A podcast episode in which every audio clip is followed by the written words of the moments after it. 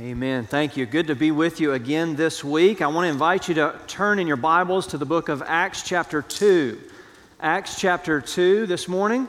My name is Jonathan. I, uh, this is my second Sunday here. Last Sunday was my first actual day uh, of, of serving, and so I'm still getting used to things here. Just because I'm standing up here preaching doesn't mean I can tell you how to get anywhere if you're visiting with us uh, this morning. So ask somebody who looks like they know where they're going and what they're doing. But it's a joy to be with you today.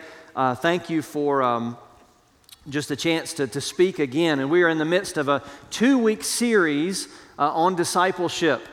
I, uh, I, I, know just real simply, in terms of one word titles for each one, as I mentioned last week, uh, known, and today, grown. And so when I say grown, I don't mean grown as in, oh goodness, when is this sermon going to be over? Not that kind of grown, uh, but a different kind. We, uh, we looked last week at a, at a combination of know and known, sort of the, the active and the passive verb, that if we're going to know Jesus and grow in our knowledge, we have to be known by Him as well, that there's a relationship side to that. In the same way, as we come to Acts chapter 2 today, we recognize that not only if we're thinking about discipleship to say, I want to grow in my faith, uh, we recognize we have to be grown by the Lord under His leadership and His guidance and not just we ourselves. I don't know if you've ever heard the story of Lorenzo de' Medici. He was a, a Florentine uh, patron of the arts. He, he, did a lot of big productions that he was really uh, proud about in Europe some years ago. And among his productions were, uh, were several amazingly realistic uh, religious pageants that were performed in churches. One Pentecost, Lorenzo went too far, though. He used actual fire to depict the descent of the tongues of flames on the apostles. And the fragile stage uh, set that was there caught fire, and before long, the horrified onlookers saw that the entire church itself caught fire and burned to the ground. The, uh, the moral, according to John MacArthur, is clear pray for Pentecostal power, but don't try to manufacture it yourself.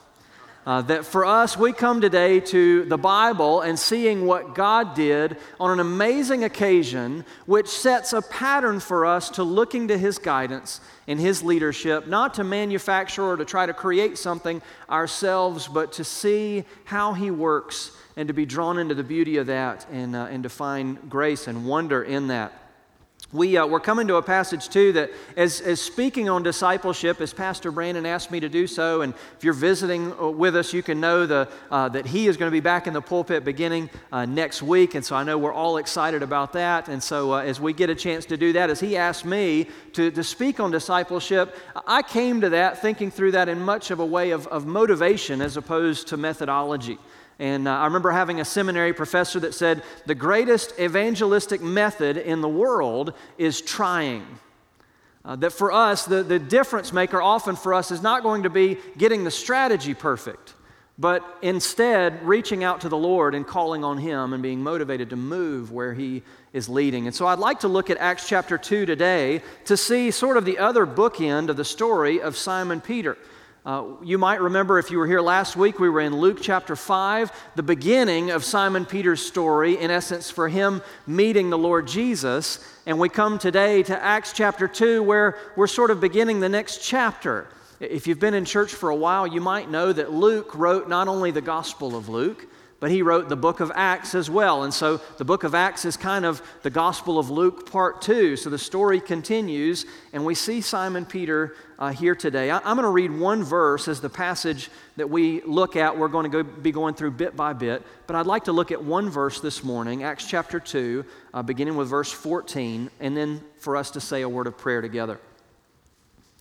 Acts chapter 2, verse 14 says this But Peter, standing with the eleven, lifted up his voice and addressed them Men of Judea and all who dwell in Jerusalem, let this be known to you, and give ear to my words.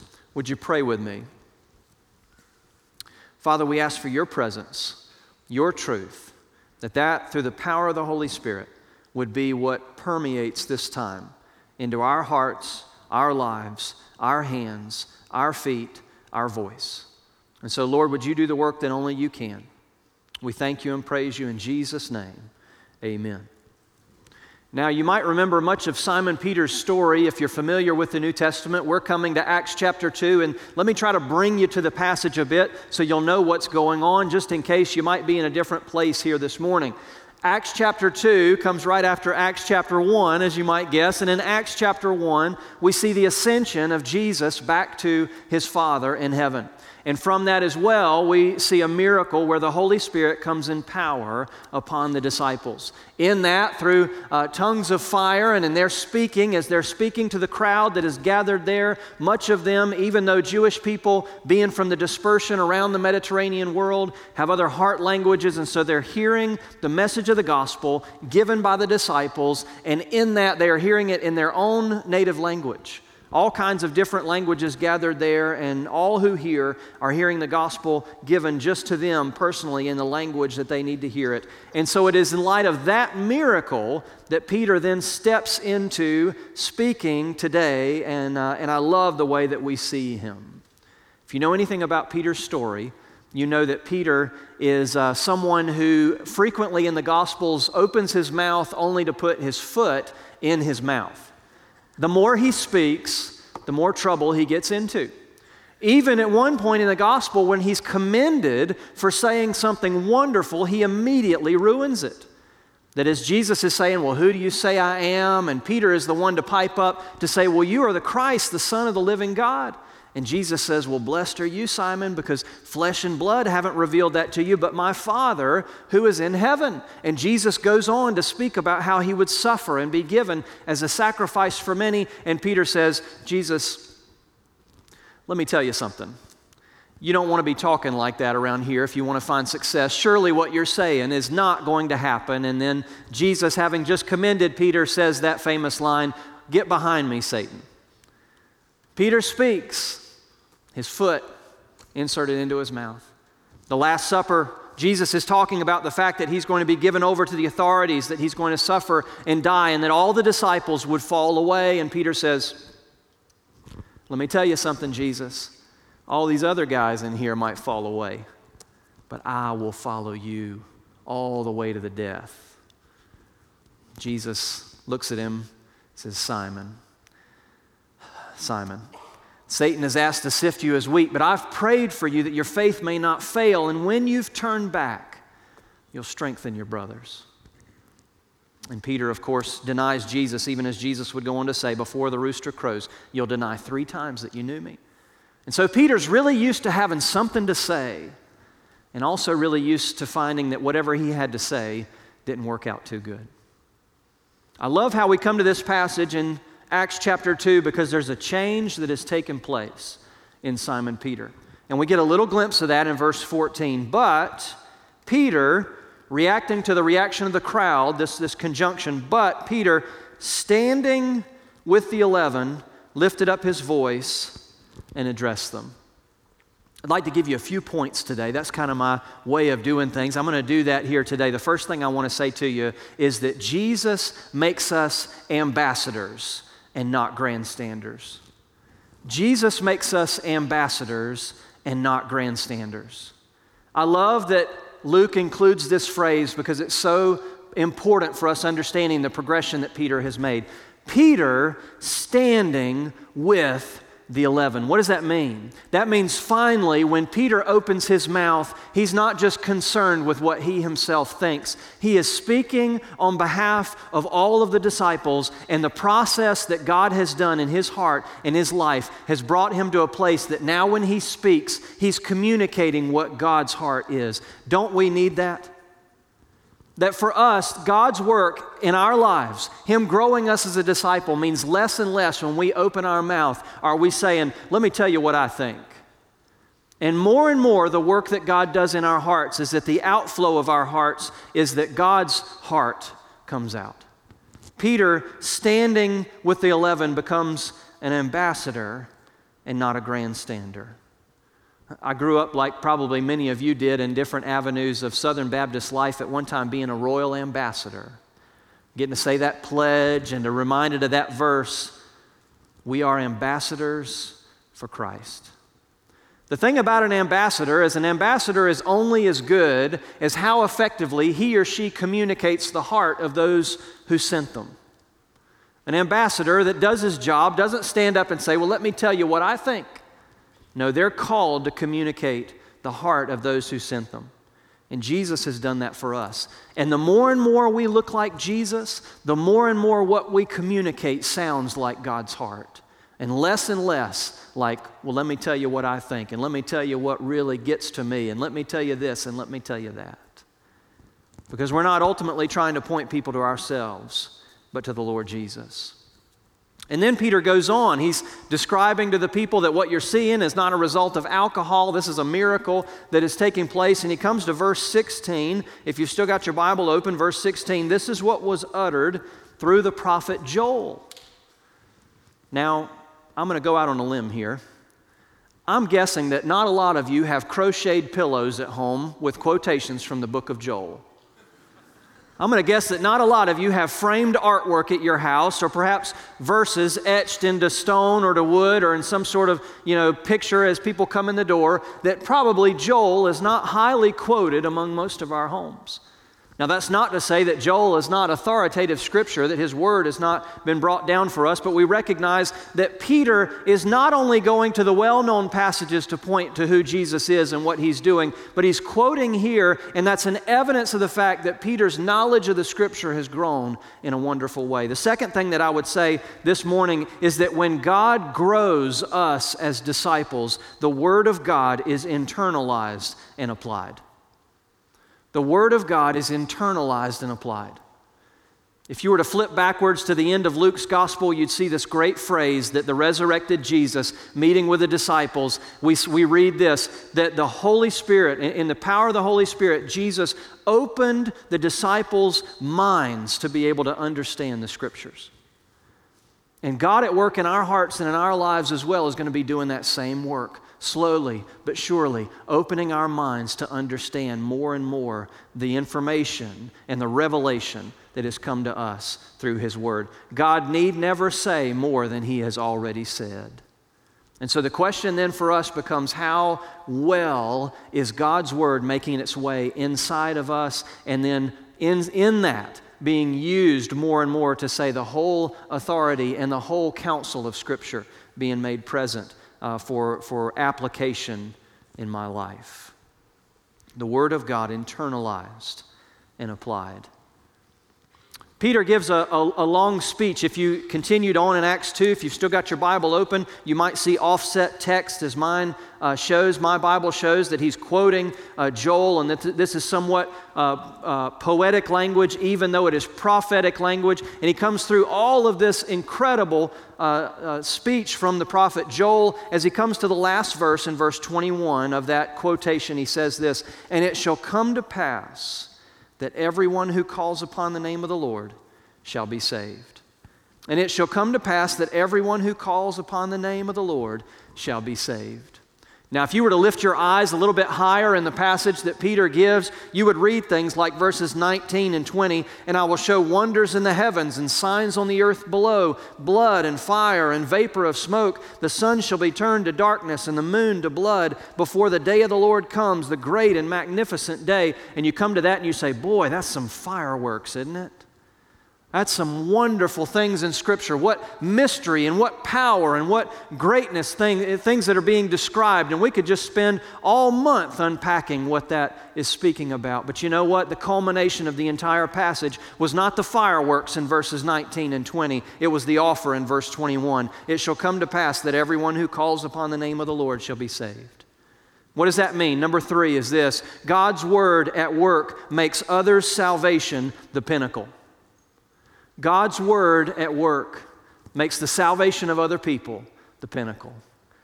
That means whatever uh, charts, whatever timelines, whatever codes, whatever anything I want to know about the, the, Bible and prophecy and, and wherever I want to go in history and, and, and otherwise in the Bible, there is nothing more important that the Bible ultimately points God's church to than the free offer of the gospel available for all people from the very beginning. Joel reaching backwards into the Old Testament, speaking forward that same truth that Jesus illuminated in such a special way, and now is becoming more and more real in the life of his church and in history, that there's nothing more important than the salvation of those who need to know. It's not just for some, it's not just for the qualified, it's for those who fit the category of everyone who calls on the name of the Lord. God's word at work makes others' salvation the pinnacle. And so, what that means is that the more that you and I grow, the more intentional the Lord is going to move our hearts and lives and words and relationships to saying, you know what, it's not just all about me. It's not all just about what I can know and gain, but how the Lord's desire is that all uh, would call upon his name. Peter then begins to speak. As he's continued quoting, now he's going to begin to use his own words. Verse 22 Men of Israel, hear these words Jesus of Nazareth, a man attested to you by God with mighty works and wonders and signs that God did through him in your midst, as you yourselves know. This Jesus delivered up according to the definite plan and foreknowledge of God, you crucified and killed by the hands of lawless men. Whew, he went right to it, didn't he? This Jesus who was promised and did mighty works and did wonderful things, you killed him. And there were people in the crowd who perhaps said, Well, Peter, I actually wasn't here, you know, several weeks ago when that happened. I don't, I'm not sure you're talking to me. You may be talking to somebody else. Peter goes right for the problem. Now, the problem wasn't just that those present in that day had had liability and culpability. Certainly, many of them, perhaps in that crowd, had. But the message that each of us hears and knows and recognizes that the Lord Jesus came because of our guilt and our sin. And so, whether we were involved in the group that met there that day, the group that cried out, Give us Barabbas, his blood be on our heads and on our children, whether we have involved with that group physically, we're all collectively, spiritually involved with that group. The problem that each of us have is our guilt and our sin. And you know that has to be established somewhere along the way. There's no one in your life or in my life that can find a solution to the problem unless they understand there's a problem. And so Peter focuses on the problem. Number four, we have to establish the problem, but we focus on God's victory over it.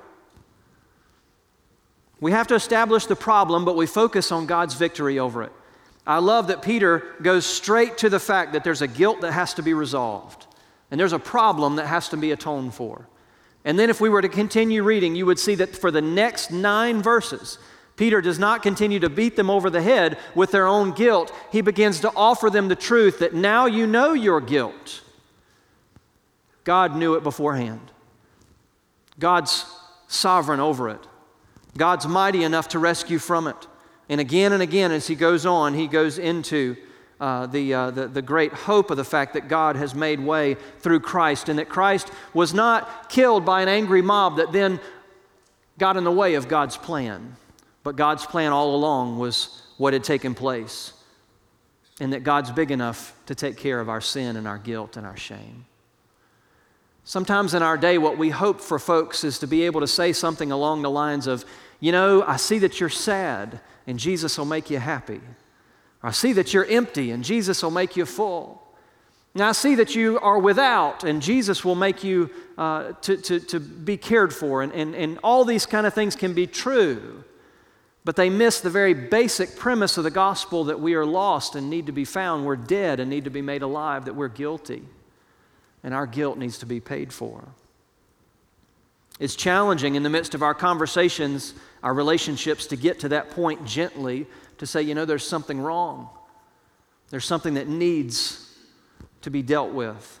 But all in that need, how God has provided. We establish the problem, but we focus on God's victory over it. Now I'm going to do one of those deceptive preacher things and, and do this just a little bit, okay? Can I do that? I'm going to give you the last point, but I'm going to have sub points to that point. So it's just kind of, you know, those of you who get excited when the pastor says, my final point, it's a little bit of a mixed bag this morning here, I got to say.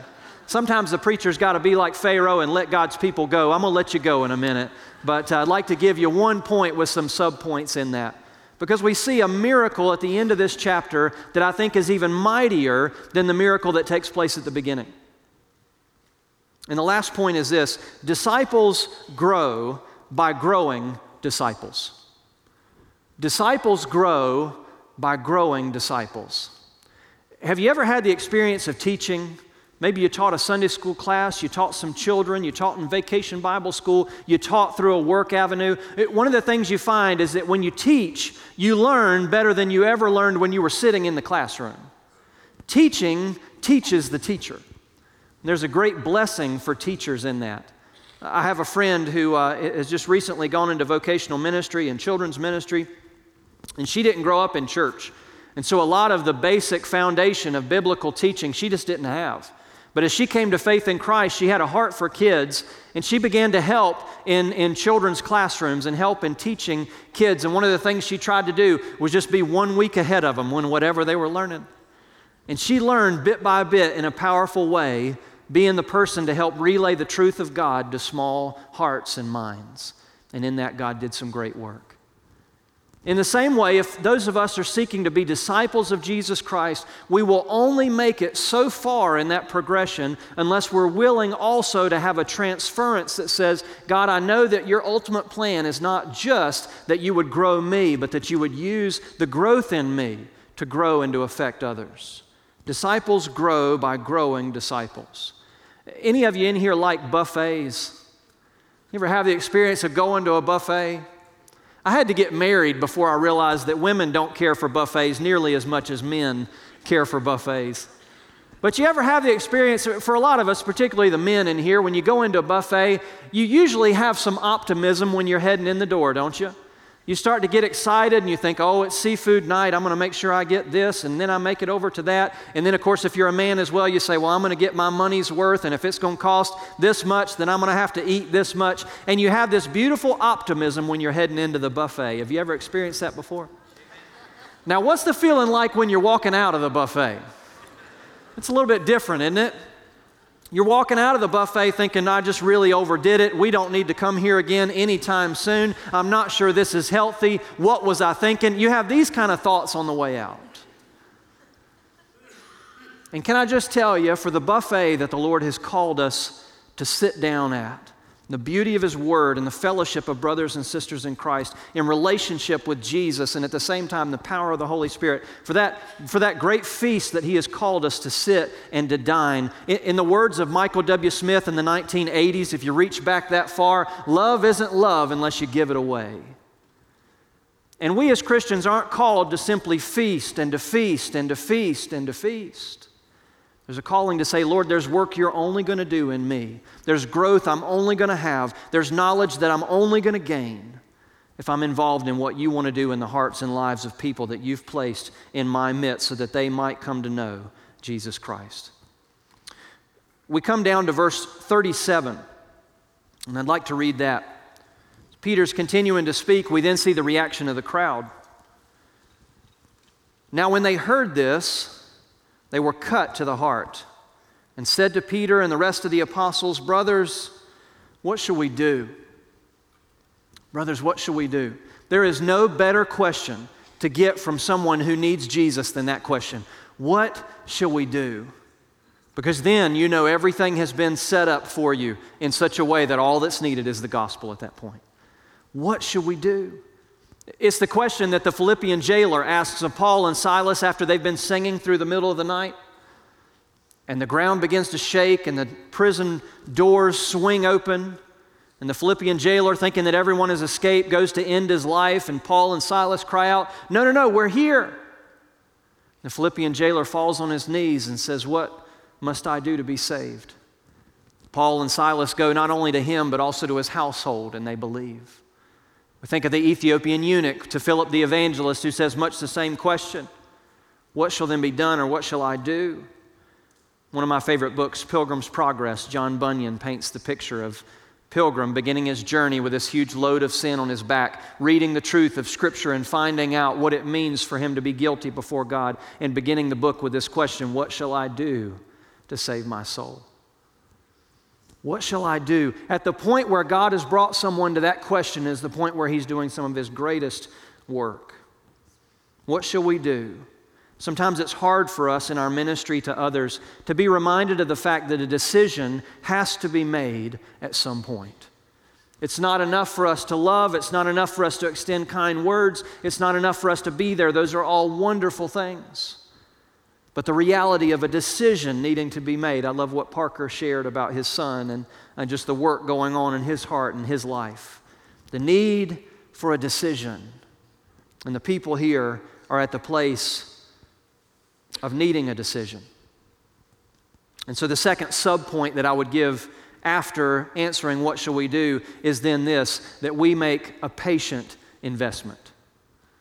That we make a patient investment. Peter begins to speak in verse 38, and he says, Repent and be baptized, every one of you, in the name of Jesus Christ for the forgiveness of your sins. And you will receive the gift of the Holy Spirit, for the promises for you and for your children and for all who are far off. That's us everyone whom the Lord our God calls to himself. Peter gives a response. This is what you should do. You should repent, echoing those words of Jesus in Mark 1. That you're to turn away from yourself and you're to turn to Christ, that you're to surrender to Him. I wonder if Peter thought back to the passage we were in last week, himself falling down at Jesus' knees and saying, You're going to want to go away from me, Lord, I'm a sinful man. But Jesus saying, You don't need to be afraid. Peter looks back and remembers the surrender that he had, and he, re- he thinks of that great word that he heard from the mouth of Jesus so many times this need to turn and to repent. To be baptized is a sign of what's taking place. In our day and age, one of the phrases we use is talking about a personal relationship with Jesus Christ.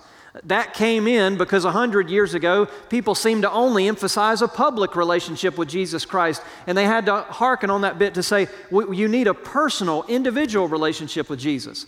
In our day, sometimes we need to tell folks, not only do you need a personal relationship with Jesus Christ, that should be public. But there's a way in which God's called you not to, in your, on your own, when nobody else knows, be a follower of Jesus, but personally and publicly. And that this message, this promise, is for you, for your children, and for all those who are far off, as far as you want to go. There's nobody who this promise does not extend as a hope to. And so then we see this beautiful phrase in verse 40 and with many other words, he bore witness. With many other words, he bore witness. My wife and I like old movies. It's one of our things. We, we love black and white movies. It's almost like we don't want to sit down and watch it if it's not black and white. There's just something exciting about that. One of our favorite Christmas movies is the old 1951 version of A Christmas Carol. I think they've made one of those about every six months for the last hundred years, and so that'll distinguish it for you perhaps a little bit. But you're probably familiar with the story of Ebenezer Scrooge and how, at one point in that story, as many of you know, Tiny Tim, this character that you're introduced to, Scrooge has seen a kind of futuristic reality where, where that perhaps is something where Tiny Tim doesn't live through the, the sicknesses that he has. And so you're brought into the Cratchit household whenever they are mourning the loss of Tiny Tim, and the older brother is sitting there in the living room. And the movie shows that he is reading out loud from one of the Psalms. Great hopes that they would take in that time. And I can't help but think every time we watch that movie, unless something drastic changes, there will never, ever again be a film adaptation of A Christmas Carol where someone sits down and reads from the Psalms as part of their normal, everyday life for a family. We've drifted away from that, haven't we? And I say all that to say that we have to remember the generation and the day that we live in means that more than likely it's going to take many other words for people to hear the gospel, understand it, and respond to it. We no longer live in a day and age where people have a biblical foundation just through their culture that they are given just simply by belonging to society. That has changed. So it's going to take many other words. One of my heroes, missionary heroes, Adoniram Judson, some of you might be familiar with his name. It took him seven years to reach his first convert in Burma. Seven years. I'm reminded of that sometimes, and I say, Lord, why in the world do I think it's going to be such a fast process by the people that you've placed in my life? Often it's going to take many other words, it's going to take a patient investment. There's a man who uh, is is, my one right now, if we're thinking, who's your one?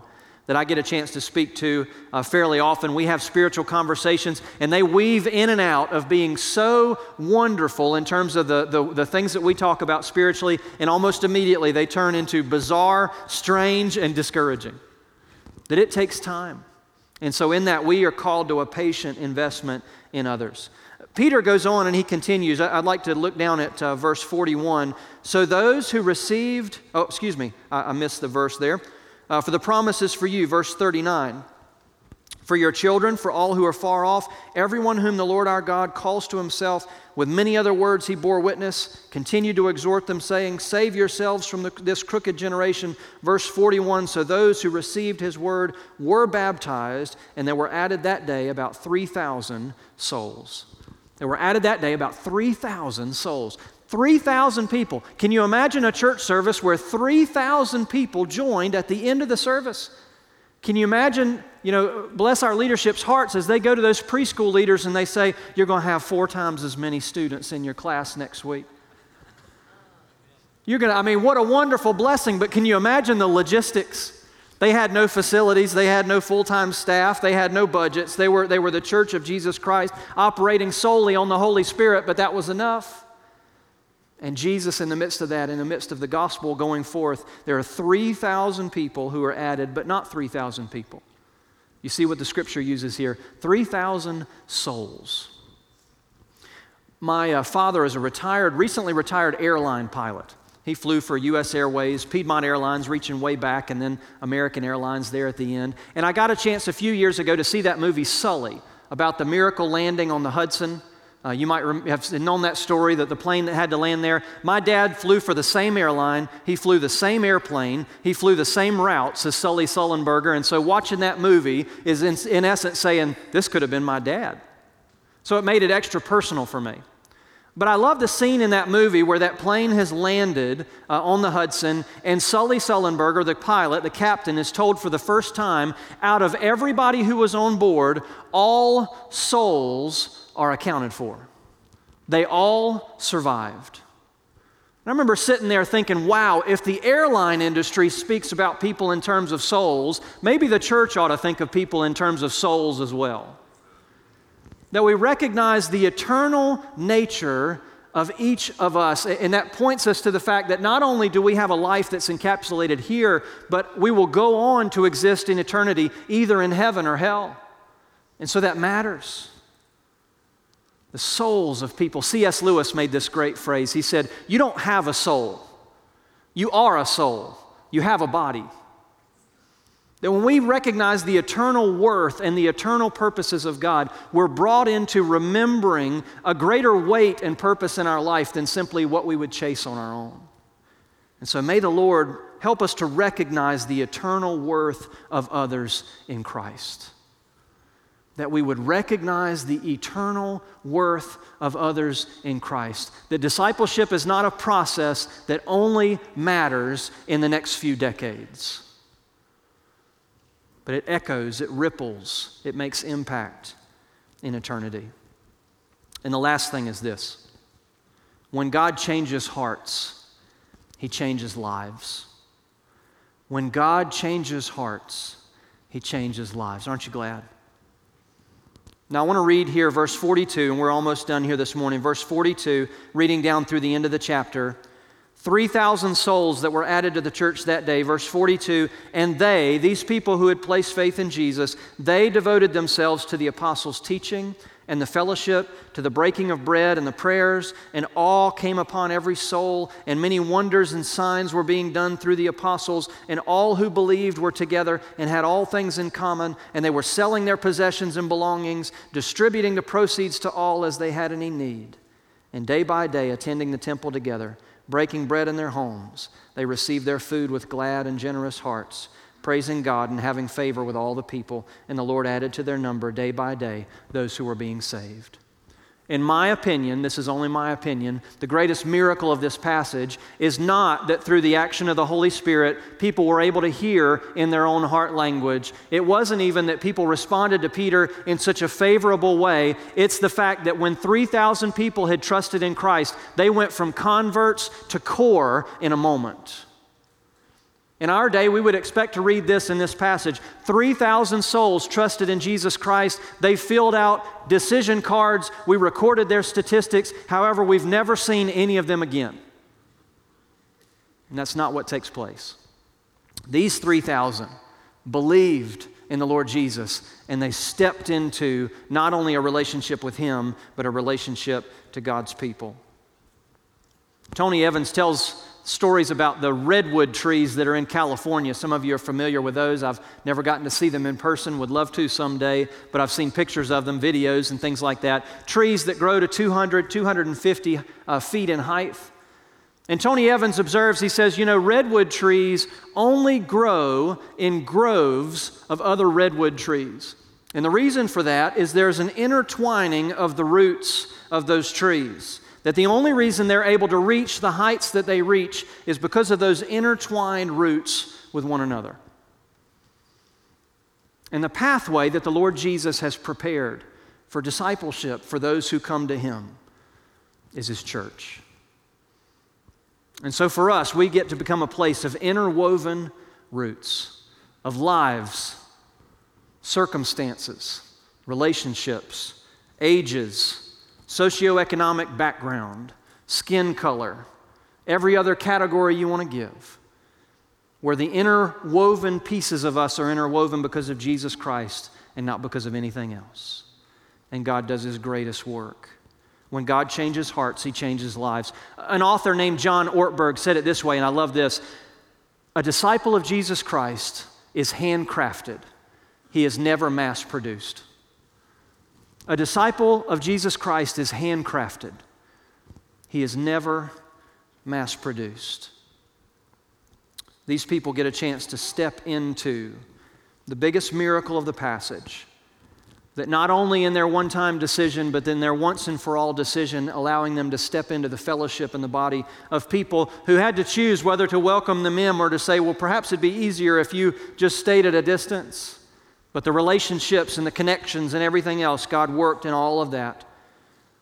And so, financially, there were things that God did. Socially, there were things that God did. Spiritually, there were things that God did. And His desire through the patient work that was now made, made its way, even here in a momentary miracle, in that way, we see the great scope of how God's church is the hope for His people. And so for us, the question would then resound in the same way as Peter's life seemed to be impacted by the Lord Jesus. And in that, the work that God did was growing him not only in his knowledge, but in his communication and his heart for other people. The elevation of the salvation of all who are far off being the pinnacle of what he understood.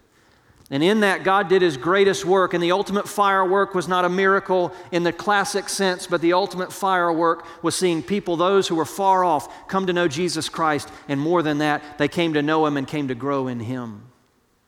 None of us are called to a greater purpose or a greater task. And so, for your life and for mine, where are the people that God has placed us in the midst of to seek the patient work of many other words?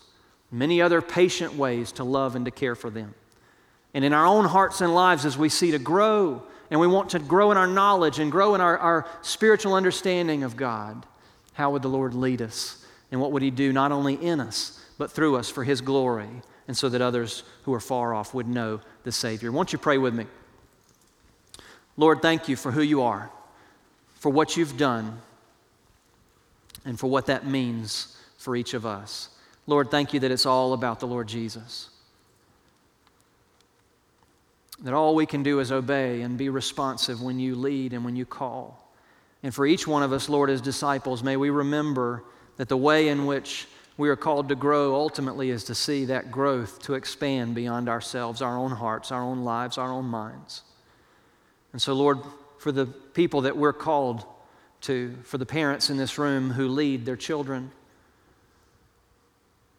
for the families in this room who love those who are close and those who are far off from you. For those involved in workplaces and neighborhoods and schools and relationships, Lord, we just ask that you would be mighty and sovereign and moving in those. Lord, would you call us to obedience and may we respond?